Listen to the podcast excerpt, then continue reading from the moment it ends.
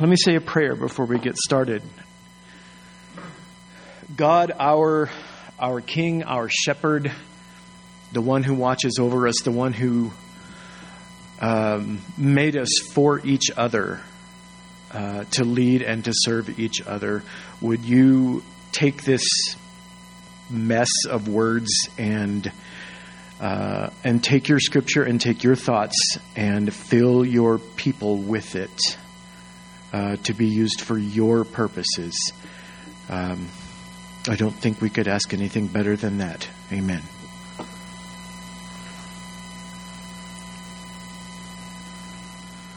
So, yes, tonight uh, we've been going through the, the book. I don't know what the book is called. Um, walking through the Bible by story, by character. And tonight we came upon David. And uh, there were a few texts that we could talk about Psalm 23, Psalm 51, something from 2 Samuel other than David dancing in a linen ephod. Uh, but I'm going to choose Psalm 23, I think, because that is a very, very profound piece. Um, and I'm going to read the text entirely before we go into the, the message here. Psalm 23, a psalm of David. Adonai is my shepherd, I lack nothing. He has me lie down in grassy pastures, He leads me by quiet water. He restores my inner person. He guides me in right paths for the sake of His own name. Even if I pass through death dark ravines, I will feel, fear no disaster, for you are with me. Your rod and staff reassure me. You prepare a table for me, even as my enemies watch. You anoint my head with oil from an overflowing cup. Goodness and grace will pursue me every day of my life, and I will live in the house of Adonai for years and years to come. Uh, so, looking at David the Shepherd King tonight, this is a very large figure to cover. Um, so much is written about him such an impact he has had on, on our world, and obviously he's in the line of Jesus. We could literally spend the next week talking about it, but we're going to get it squashed down to about 20 minutes, um, which is, like I said, no easy task. It's not like somebody said, Hey, can you talk about Zerubbabel tonight? No, I don't think that the importance of David can be overstated. There is an abundance of things to talk about with David. There's quite a few stories, both worshipful and inspiring, and a few that are kind of Game of Thrones with all of the murder and the adultery and whatnot. The book we've been going through highlights a selection of some of the more recognizable stories, like I said, including the 23rd Psalm that we're going to spend a little bit of time with tonight. So let me ask this The Lord is my shepherd. Do we understand what that entails? And I don't mean the, the theological, quote unquote, right answer in that sense. I mean, we all kind of know that one. He is my Lord. He is my Savior, my Messiah, my sound guy, my museum curator, travel buddy, best friend, brewmaster, dungeon master, whatever. We can all fill in that blank. But I'm not actually interested in that blank, to tell you the truth, because you and I can read that one on just about any website we frequent. Shape it any way we like and repeat it back verbatim. Most of us can do that and have done that. The Lord is my shepherd. Let's engage this. In the 23rd Psalm, David the shepherd composes a song to Adonai, his God, a love song, I guess you could say, employing the metaphor that he knows best shepherding. I'd like to invite you to enjoy my first ever three point sermon, you know, with the rhyming subpoints and everything, as we kind of explore this idea of shepherding. Uh, so I'm going to spend my time tonight looking at the first three verses of the psalm. Verse 1 Adonai is my shepherd, I lack nothing. He has me lie down in grassy pastures, He leads me by the quiet water. Actually, I think that's verse 2. He has me lie down in the grassy pastures. He leads me by quiet water. A shepherd cares for the flock by doing this. Number one, leading the flock across the landscape for what the flock needs. nurturing and caring for the health of both the flock and the individual sheep. And finally, training and, if necessary, disciplining the individual sheep and or the whole flock. So verse 1, leading across landscapes. I am a voracious reader of those epic fantasy novels that could double up as a coffee table if necessary. In these stories, there's always a king or a noble leading an army through a land to a castle or, or whatever, and there's always a discussion about the resources consumed. Is there enough crops and clean water to support that many people, etc.? Um, when putting this together, I did some research about actual shepherds, and apparently it's still a thing today. It's still a viable profession today. Maybe not so much in the United States, you know, but there it is. Shepherds do this same kind of thing. They allow the sheep to crop in such and such field, and then they lead them to another, and then to another, to this watering hole, and then to that watering hole. But there's a rhythm to it, though. It requires a kind of intuition, a sense that this field has been cropped enough, and that the flock should move on to the next, or maybe search out a new one. This one pasture might have been sustaining them for quite a while now, but it needs to be left alone so that it might regrow and sustain them yet again. The shepherd has to develop a sense of the land that the flock is in. This field over here is really nice, yes, but it's too close to an unfriendly border. This field over here is barren.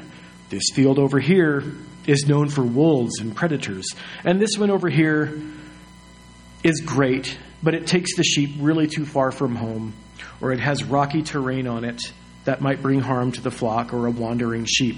It's the shepherd's job to know this stuff, to know the flock that they keep, and what journeys are best for the flock that they keep. Verse 2 nurturing and caring for the flock. Uh, verse 2 He restores my inner person. Modern day shepherding is a bit like, I don't know if I can pronounce this or not, extreme veterinarianism. Um, and I researched a little bit about modern day shepherd is going to go out and they're still going to wander uh, and take their shop, their flock through fields and stuff. But modern day shepherds carry with them the state of the art medicine kits and all the technology, the GPS tracking, and all the resources to not only prevent disease from spreading among the flock, they have to vaccinate them and uh, inoculate them. But they're also expected to detect when a particular sheep has been injured or comes down with something that could affect the entire flock. Um, the shepherd understands the value of the one sheep and its importance to the entire flock. The needs and the worth of the one in relation in relation to the needs and the worth of the entire flock. The shepherd is responsible to teach the sheep.